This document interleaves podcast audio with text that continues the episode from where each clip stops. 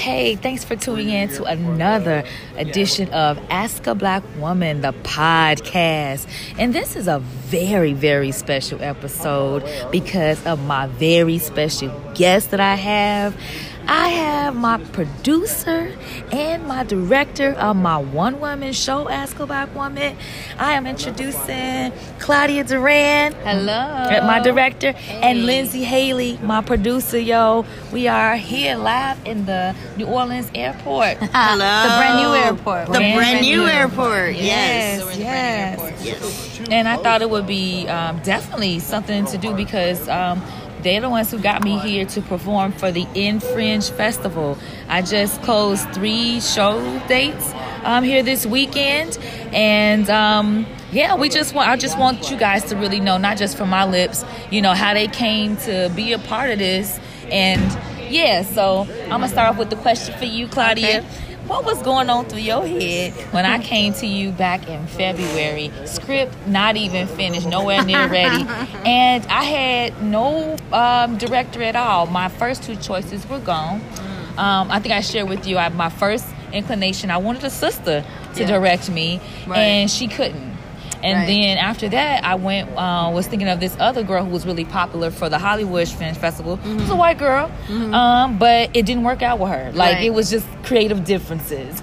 And I know you keep a calendar. Uh-huh. And so, what was your first thoughts when I said, "Claudia, can you help me?" Well, I said, I said I would, I'd be glad to help. I go send me the script. And for me, you know, I, I have vision, right? Like I see things, I could understand things. So on the page, um, especially through the spoken word, I knew that the that the sentiment was there. You know, so even though it wasn't quite finished yet, or even though you were still working on the script, I knew that there was something really special in the words and in the poetry. Um, and in the scenes, the message from scene to scene, uh, for me, was very clear because even though I'm not a sister, you know, I am a mujer um, so I understood a lot of what you were saying. I underst- I felt a lot of what you were spitting and a lot of the scenarios that you went through. I had gone through so many scenarios that were very underhanded like that with you know macro and micro aggression. So I really understood it in many many ways. Um, when it came to a lot of your topics and that I was reading. So I loved what you were uh, talking about. I loved what you were sharing and the stories you were sharing because you were doing it in a way that was so raw and honest, but then you also brought like an artistry through it, uh, through the poetry of it as well. So I, I think there was something special there, and I was willing to, to, to put in the work to develop it into something that was relatable. Amen. Thank you for that, girl. Mm-hmm. Mm-hmm. Well, okay, we still going. We still going. So um, now, just so you guys know, me just a little bit of more background. So, how I even came to know Claudia is because I had auditioned for um, spit, yeah, for spit, because it had the one thing I could do well as a requirement. It was you gotta learn, gotta know how to spit some poetry. Yeah, and that was with Alex Alfaro. Yeah, he wrote that. He and, wrote um, that. So, when you came for those auditions, the the role that we had, uh, well, that I had seen that you can play was already precast. So I had to work it out with Alex to bring you on board because I was like, no, but this chick has it together. Like your your ability to to bring that fire behind the words was there. So we we go back like Applejack yeah. Cats a little bit, like from when I first moved to LA. Mm-hmm. Woo woo woo, and now like um so this was your first time helping to direct something for hollywood fringe festival too. right yeah. Um what was your thoughts about us going into the hollywood fringe festival? Did you have any thoughts about what it might turn out to be in terms of response of you know what we what we were bringing to them? What i knew i knew it was going to be a challenge mm-hmm. uh simply because it's two things. One it was a solo show. Two it was a woman of color solo show um, and I knew that that was going to be tricky, uh, but necessary for the Hollywood Fringe Festival because it's not, um, it doesn't necessarily cater to people of color. So I knew that this would be a challenge, which I love a good challenge. Um, but uh, I was ready for that, and, and I think it's something necessary. I think it was something very necessary. And we had seen previous successes with one woman shows, um, one well, let's call them solo performances. You know, um, that that really shined. Um, so I thought that this was something that was doable and necessary for the Hollywood Fringe because it's not something that they particularly specialize in. There are certain festivals who've been around for a very, very long time, and they do like I don't want to maybe catering is not the right word, but they do have certain sections that are specifically for for uh, Latinx culture, um, for African American culture, Asian culture. There's there are certain festivals that incorporate that and are looking for that kind of talent.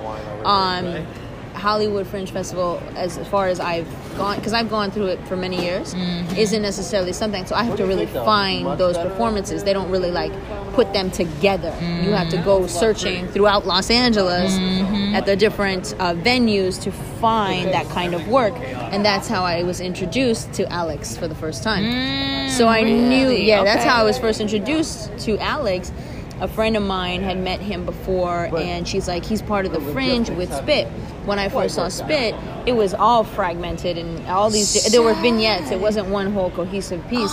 So i knew this was something that these are these are the kinds of projects that need to be worked on need to be developed and need to like be given a platform and be given that proper time. Mm-hmm. Ladies, ladies and gentlemen, that was Miss Claudia Duran. Listen, the beast known as Claudia.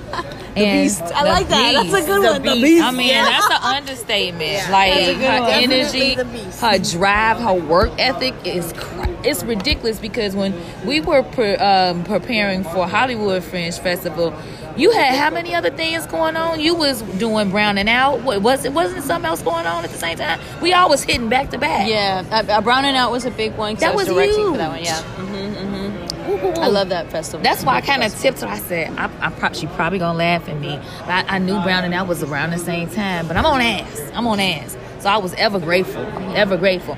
Now the other um, cohesive thing that um, that you and uh, Mama Lindsay, Lindsay Haley, but I affectionately we call her Mama Lindsay, Yeah. um, are a part of is a collective called um, Chicanas Cholas y Chisme, CCC they put these are some writing creating women and so um, mama lindsay come on and talk about um, i want to definitely want to promote what you do with them as well and then we can say them well you know what I, this is learning No, All- but she helped to. She she developed. I didn't a know she program came out with of me that. and I, I uh, along with Claudia, uh, we're the co-founders, and um, uh, it was really important for me to see uh, stories that we don't normally hear uh, be on stage and to give uh, women a voice, uh, Chicanas, and uh, women of color. And so um, I was with the first six years of Chicanas Cholas y Chisme and very proud and happy that uh, we were able to take uh, a collection of some of the short plays and bring them to the Fringe Festival here in New Orleans, which at the time they went through some changes. It used to be the Fringe Festival uh, first four or five years, and then the folks that were running that took off back home to Ohio. And so when people wanted to continue running it, uh, they said, "Well, you can't because the copyright belongs to us." So then And we're the so- For Real Festival. and then it was the For Real Festival, and that's the one where uh, we applied, and that was our first uh, production that we brought to New Orleans. And now having you here at the In Fringe Festival is our second tour as Claudia and I as producers. Yes, thank you, Mama Lindsay. Why did Why did you want to? Like, you came to my show at Hollywood Fringe Festival, but what was the thing that made you say, you know, we got to do something with this one? Well, uh, I went to the show, and your stories, like with Claudia when she read them and, and was considering them, uh, directing them, they resonated with me because I knew a lot of those same experiences. Uh, and although we are not from the same ethnic group, we are a marginalized community. Uh, we are, and, and we suffer the same injustices. Uh, we have the same um, lack of not opportunity, maybe uh, opportunity, but entitlement. We see the world differently because the world, this country treats us differently. And so, um, my thing has always been about justice, whether I'm going to do it uh, on theater or just telling people down on Bourbon Street, taking pictures of somebody. It's like, pay the man. You're taking a picture home, pay him. You know, and some woman cussed at me and I cussed back. So I don't have a problem with that. Not But at all. When I saw your show, that's what uh, I saw, and I just knew immediately that we had to bring it to New Orleans. And this isn't, you know, um, this is just a, the beginning. Yeah. What I saw was like, yes, get it into Fringe, but let's do a full production and a full run here at a theater. And interestingly enough, because Claudia and I have worked in some of the other Fringe festivals as volunteers, so that we get to see the other shows, we get Yeah. to see the other venues. We've seen what else is performed. Right. They're at bars, art galleries, you know, uh, you know, different sorts of venues. It was always a dream of ours to actually be at the Ashe. We Yes. had talked about the Ashe years ago. Yes. Uh, we ago. wanted to. ago yes. We talked about Ashe. Wow. We wanted to bring something to Ashe. So You guys, just so you know, know. Ashe Cultural Center, just as a pause, um, is is uh, was co-founded by um, black people, and but it's ran, you know, by you know multiple kinds of people and stuff, whatever. And the sign when you come in there, it says serving the community for 20 years. It's a gorgeous facility. I was like, wow, I'm here. This is my first out of state performance. They, yeah, I just want to pause and let people know what it was like when I first walked up.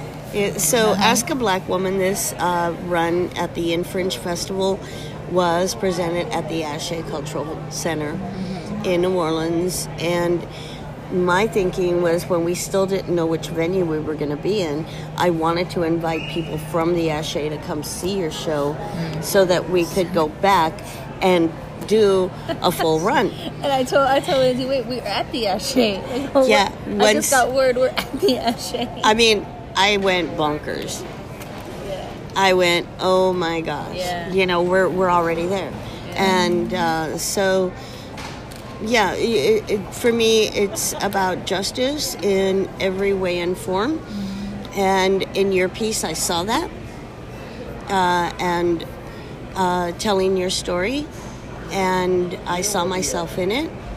And I wanted to support that in any way that I possibly could. And now we're here. We are here. We are here. Thank and just y'all. Y'all have no clue. I'm trying my best to convey it. Like it. It was more than just a performance. It was um first uh, on the surface. It's my first trip to New Orleans. You're right. But these guys to my left and my right have been here double digit times to this place. yes, I've been And- here back and forth since 2005. So they've seen it. They know this Back and city. forth is, yeah. and they've been um, singing his praises and they're like listen it's this is get ready. You know what i mean? Like mama her things, it serves it up. It serves it up. And um, it's been a spiritual encounter to a large degree too. And you know my lesson i just i made it into a nice little ditty a little phrase today. And i said when life hands you peppers and vinegar make hot sauce. Yes. that's my that's my th- my takeaway from New Orleans because nothing went as planned. It wasn't like oh, it wasn't bad. It was nothing went as planned. You know, when the tech day came, we didn't see that that train coming at all. Right? I, wait, no, wait. I saw. I didn't know what it was gonna be, but I knew it was gonna be something. It's gonna be something, but the magnitude, dear God, y'all have no idea.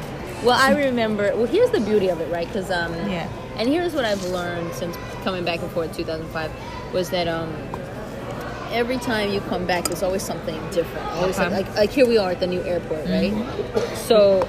Um, uh, so it's always, in, and now we're here at the new Ashe space, right? Because it, it was different before. We were, we were talking about It just that. was renovated. It had just been renovated, so it was a new space now that we're in. Um, well, when we first came, we were coming to what's now the art club, and the art club, you know, they had gotten flooding and everything like that. So there was no like they had they were rebuilding a bathroom and a wall and now it's like a beautiful performance space that people go into. So every time you come back, it's constantly being built. And coming back, my first time coming three months after Katrina, Katrina happened in August. I was here in November. Um, it's literally like for me, every time I've come back, there's something new, something new, something new. But it's still the same old New Orleans, you know. So I knew it was going to be something. I didn't know what but I'm just happy that we were able to figure it out. You know, we were able to to play music cues. We were able to play Amen. Because uh, project. Yeah. when it when we didn't have it the way it was supposed to, Yeah. we was sitting there. I just had resigned. I said, I won't have. I guess I won't have no cues. But you were like, but you need these, you know, There were, basic- there's ones that we absolutely need. Not the music necessarily, but you need doorbells. Yeah. you need the phone to ring at work. Like, yeah, you're responding to things. So there's certain ones that we absolutely need to figure out how to do this. And so ending up doing uh, an entire new technical set. It was like a 20 minute new m- movie file, literally starting and stopping, starting and stopping, trying to edit it. I mean, even in the end, like there was like it wasn't perfect because there was this one part where it happens too quick, and all of a sudden barbecue Becky, Barbecue Becky would come up, and I was like, shit. right at the beginning I was like. I I need more. Like, I needed like three extra seconds in order to press that button to pause it. But it was just like people would laugh, you know what I mean? So because they knew exactly what you're talking about and about to talk about. Mm-hmm. So either way, it worked out. But it was one of those things like because of the way things were edited and so quickly, I was like when when I first there's this great picture that you that you took when they're telling me oh yeah. the difficult news where I'm like literally I'm my my eyes are bulging out of my head because I'm like how am I gonna do that First in 10 hours? How am I gonna do it Like, how You look so I'm not gonna sleep. I was ter- I was terrified. I'm not gonna be sleeping tonight and I gotta figure out we gotta figure this What's thing out how? how are we gonna do this because we literally had to go through all the cues and redo them and only do like the most absolutely imperative cues These ladies were up until four o'clock in the morning working on this. It was like I told. It was like by the day before the show. by candlelight It was by. I was blurry. I felt like I was in 1721. It was it crazy. was blurry. I was like, I, I gotta get a, put my eyes away from the screen because I can't see. Like it was bad. I'm, I was. I had deleted a couple lines by mistake because I had missed stuff. She was like, insert, and I'm like, I'm trying to insert. You're like, I don't know what I'm doing I right now. yeah, I can't even see straight. Yeah, It was but, crazy. So that was the start. Yeah, that was how we started. Uh, but then like do all the cues over again. do all your whole thing over. But the thing is, we had the cues, so it's doable. But it's like there was no way we were gonna be able to do all of them, and there was no like just because there's No time. there's no time. If we had if we had three days to fix this, if we even if we had a week, it'd be perfect. But there was no tech time, None. and there was no editing time. So it was like, how do we get exactly what we need to convey this story? Mm-hmm. And we just took the bare bones of it. We took out the bare bones of it, and we did it. And people loved the show. And they loved it. They They still loved it. Loved That's the so show. It was so well received, and They don't even know they got such a, a, a an abridged version It's of my such show. an abridged version. and they It's loved so it. different. Yep. yeah. And uh, last night we were with uh, John, the organizer, Yeah, the, Yeah. the the, promoter, yeah. the promoter, and uh, or the producer, Director, the director, of the the show, director yeah. of the entire Fringe Festival. uh, Fringe Fest, and uh, he was just so happy that uh, you came down and we, you were a part of this, and uh, we were Tell just he was being he was good. Yeah. yeah, and you know, so supportive. and yeah. very supportive of your work, and and uh, wishing you to come back down. Oh yeah. And Yeah. he even said, you know, if you not even if you're Now not we'll even prepared. performing, you just want to stay at my house. Come stay at my house. just He- come he- through. he's got and the man was not policy. drunk. I mean, which you got to consider in New Orleans. But no, I mean, it was just a wonderful, wonderful experience. You know, um, and just having to roll with it and do your absolute best. And I think John, uh, the director of, of, of Fringe, said it best. This is a beautiful city. Gives you a lot of love. She'll love you. She'll love you. You're not perfect, but you know, you love her and she will love you back. I love that. That was so That's great. that's another thing. that needs to be a Yeah. shirt Yeah. yeah, that's how it did me. I must say. yeah. So, you guys, anything you guys want to say? Um, so far, this is like the 20 minute segment. Um, right now, we're going to put it on the pause, um, and then we can come back and maybe do a quick wrap up. All right. So, thanks for tuning in. We gotta uh, let some sponsors play their stuff so we can get a little cash for this. Hey.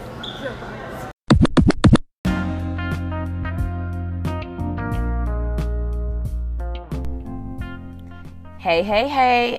Thank you for listening to the opening part of the podcast with my producer, Lindsay Haley, and my director, Claudia Duran, for Ask a Black Woman. And uh, we recorded that live on site in New Orleans um, as we were leaving, actually, because we had such a jam packed experience um, as we brought the one woman show, Ask a Black Woman. And so now, um, for this final segment of the podcast episode, I just want to uh, just give my whole like take on New Orleans. In case y'all don't know, this was my first time ever, I know, like, right? Ever going to New Orleans.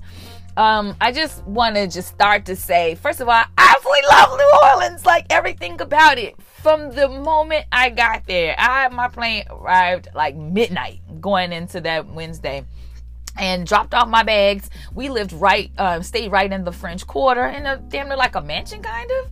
And we um, uh, walk right. We could walk right out to the corner of Bourbon Street. Let me tell y'all something.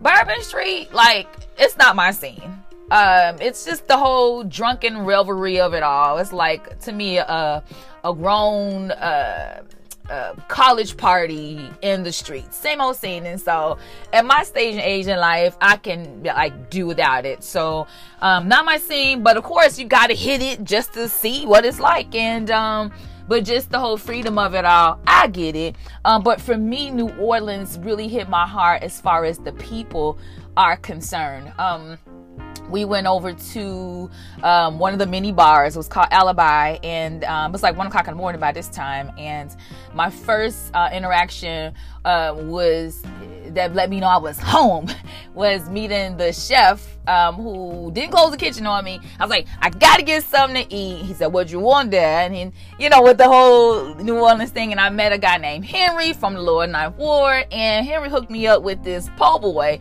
shrimp. Now I am plant based to my heart, but let me tell you, confession, your girl ate seafood um, the entire trip, and I am not ashamed to say that. I had a grand old time. Anyway, he made this this this this shrimp po' boy for me that I can't even couldn't even close. I think Henry probably put like two pounds of shrimp on there. Claudia had to help me eat it. He marinated the sucker in buffalo sauce. He put his love in it.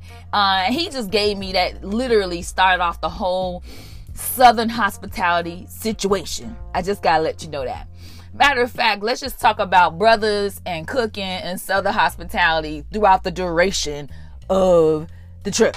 Um, so it started with Henry, and uh, actually our host, um, the owner of the the museum like mansion house that I stayed in, um, Rod, he ended up uh, fixing gumbo, seafood gumbo for us. Um, and it was delicious. Oh my goodness. Thank you, Rod, for that. So that was one of the aspects of it. Matter of fact, shout out to Rod for even taking professional um, pictures of me um, for one of my sh- performances. And another, just just people, you know, showing favor for me. You know, where I'm from and the age era that I grew up from, no one owe you nothing. Like, don't nobody owe you anything. So anytime anybody does anything above and beyond, I just I'm so filled with gratitude. But New Orleans, y'all y'all extra with it, and I appreciate it. Um, one of the things was when we were sitting right at the uh, airport bar, uh, recording that episode, me, Claudia, and Lindsay. Um, there was this this the, the the bartender just just listening and having weaving conversation in and out. And when they finally called us for boarding, um, he surprised us with a big dumb Cafe Du Monde um, bag full of fresh beignet orders for all of us as a go like Like, where, where did that come from? Thank you. Thank you for the love. Y'all, listen, it's a good thing I don't live there. I'm only five foot one. I would be five foot one and 200 pounds easy because I can't say no to men cooking and giving me food. Amen. So, aside from that part, let's talk about the spiritual aspect and the historical thing, things that were meaningful. I really wanted to go to the Whitney Plantation Tour. They have a lot of plantation tours, but the Whitney uh, Plantation Tour is highly suggested because of the specific focus. In case you're not familiar with it, that they're the uh, they are specific in honoring the enslaved that lived on that plantation, and uh, couldn't make it. Um, it's out in Wallace, Louisiana, which is at least an hour outside Louisiana. And with my tight schedule and so forth, was not able to make it. I was forlorn. But because I'm going to be back in New Orleans, that's already declared.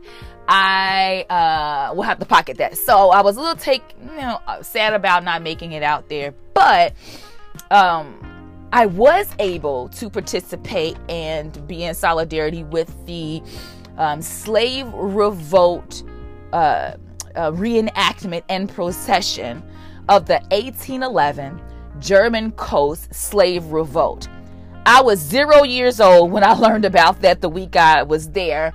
Um, apparently, uh, uh, former uh, slaves um, that lived way at least 50 miles outside of Louisiana, they um, came together and took uh, time to plan their revolt, and they eventually um, revolted on the slave masters, um, and they attacked and technically were not successful. Um, they ended up marching to the outskirts of New, New, New Orleans, excuse me. Um, but because of the one um, uh, white person that got away, by the time they got to New Orleans, uh, they were met with um, their death. And so, technically, if you want to say, you know, it was nothing to celebrate because they died, the the fact that the procession that the reenactment and procession that we did ended in Congo Square in Louis Armstrong Park ended with the celebration, the drumming, the dancing, all of that. Um, it was a different ending. I would say that it was a celebration, even though the enslaved that revolted uh, ended with their death because the moment they decided that I'd rather be buried in my grave than continue to live as a slave, they were already free, regardless of the outcome. And so um, it was a two day affair with the procession, etc. And so when I um, began to walk alongside the procession, they met at the U.S. Mint um, um, on Esplanade, if you guys are familiar with that area.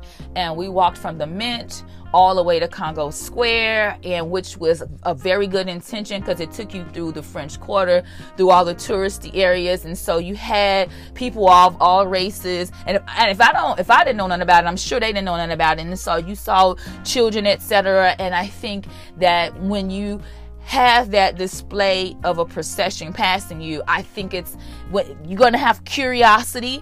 As adults, you should be curious and want to know what was going on. It was all on media. And then if your children are questioning it too, that's a great learning opportunity. And so I love that aspect. I'm praying that people actually did that to see what it was about so we can talk about it and, and, and educate ourselves and, and, and, and honor and honor the people who fought for their freedom. We were going through the streets of liberté or death, liberté or death, liberté ou la mort, you know. And and so when we ended in Congo Square, it was my first time ever in Congo Square. If you guys are not familiar with Congo Square, look it up. Um, but this is the place where the trade was in full effect. Um, and and and, and um, the brothers would tell me eventually that Okay, so I would learn that once you leave out the backside of Louis Armstrong Park, you are in the Treme neighborhood. And I'm told that the Treme neighborhood got its name name because once they would beat our asses in the park and enslave us, then they would go over into our neighborhood in Treme and sleep with the women. You know what I mean? They would, and then go on to the other side of the park, and then go back on home and carry on like quote unquote normal. Wow. Um. So it that town, that city is so insteeped in the culture, you can't get away from the spirit of it all. Anyway, Congo Square, the African drumming, um, to see the um, Zulu there, the Mardi Gras Indians representing in full uh, regalia. I met the poet um, Sunni uh, Patterson there. She performed. She she laid it down as she would. Um, there was another vocalist I wasn't familiar with that led this mm, memorial of a song. So she wove Janelle Monáe's song. Uh, what the hell are you talking about? Um, in in in between leading that chorus, you had the the actors who were dressed in the slave um, clothing, who would come up to the mic and literally say the names of the enslaved. And this went on for damn near an hour. Like you would say, Lillian, say her name. Lillian, say her name. And it was just this momentum as we as you you went down like the names of the people. You know what I mean? Like you had you had to stand there and recognize. And so that went on. And then after the formal celebration ended, here is my moment. I turn around and I see this cute Latino brother. And um, he has on a Homeboy Industries hoodie. Homeboy Industries is here in Los Angeles, great nonprofit organization. So I immediately go, "Hey, you from LA?" And he's like, "No, he's he's um, uh, he had been living in New Orleans for a couple of years now." And then he stops me and he says, "Hey, have you been to the ancestor tree?" I said, What? It's behind you. He takes my hand, leads me to the ancestor tree where you see like um, um um, an altar, candles are there, and things that have been left by other visitors. And just on on on G, just on contact, we bow and we honor our ancestors together. We come out of that, and then he says, "You must meet Mother." I forget to say her name properly, but I met a mother and she asked me, Did I want to be washed? She takes this ceremonial bowl of water with flowers floating in it and she washes me. She takes her hand in the water and literally from head to toe covers me with water, hugs me. Now, all the women are wearing the white, they're my elders. It was a mm, such a significant moment after that, I finally find out his name, Sergio. Thank you, Sergio. It's like he was sent and then he was gone. Then he led me to another mother, Mother Denise. Mother Denise didn't have her white, but she was still an elder to me in all aspects of the word. And she gave me, I want to say, prophecy and preparation for some real stuff that I'm dealing right now. Bless me tremendously. This was my first time ever in Congo Square. I'll never forget it. Never, ever, ever. By the way, you know, your girl did get her dance song with them drums. Yes, I did. I was hugged and loved on the entire time. I had an absolute fantastic time in New Orleans. Let, and briefly, about the show. The show, how could I forget the show? Let me take y'all with the show. I performed at the Ashe Cultural Center in the Central City area Ashe Culture Center has been around for over 20 years now. They have a new building. It's a beautiful building. The staff, everybody there, John, Robbie, um, Miss Monica, um, they just, they just, they just good people. They want to make sure you good when you in that space. It's a blessed space. Um, we did the doggone thing as a collective, had made it come together the people that came to see the show. Let me tell you, I'm gonna be honest. Show number one, I come out on the stage. Um, it's an all white audience. Definitely not my first time with that. But I was taken aback because I'm up there working damn near an hour, like solo show. Like I've done this show a few times now, and they weren't responding. And I'm like, why are they not responding? Like I should have got a laugh, a snickle, or something by now, but they didn't. I'm like, and then it dawned on me, I'm like, girl, it's the deep south. Like you hitting parts that that that aren't discussed. This is not normal. You understand what I'm saying? So I come out, they stick around. They didn't jet out and leave. They come to my merch table and they want to take pictures actually. And that's when they had questions. Like they they were just warming up in the QA afterwards in the theater, but it wasn't until outside that they began to really, really get in. And I had a, a, a sigh of relief like, am I missing the target? And so it was um, an eye opener, a learning opportunity for me. Um, of course, that uh, just a reminder that not everybody, not every audience, as I began to travel with this solo show, not everybody's gonna get it, you know, immediately, or just because they're not responding throughout the show as I expect, doesn't mean that they're not getting. Them folks was marinating on it. And for me not to care necessarily that they're not responding and whooping it up during it but that it's okay that they're marinated. Just like at church. Just because I'm not whooping it up and hollering doing the praise and worship don't mean that I'm not in reverence to God. You feel me? Anyway. So same kind of situation. They signed up on the email list and they and and I got people to give video feedback that I've posted on the Instagram. So um yeah, they they got it and we got such a great response and there's plans to bring it back and I informally let them know that Ask a Black Woman will be dropping October 12th, 2020 on my birthday. And I Ashe has opened its doors to say, yeah, like if for the book release, come on through. So I put it out there. It's going down. Book is coming out next year.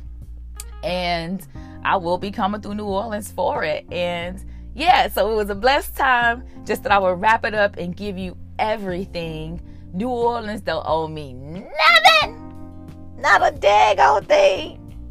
Hey. All right, guys. Have a fantastic day. Peace, peace, peace.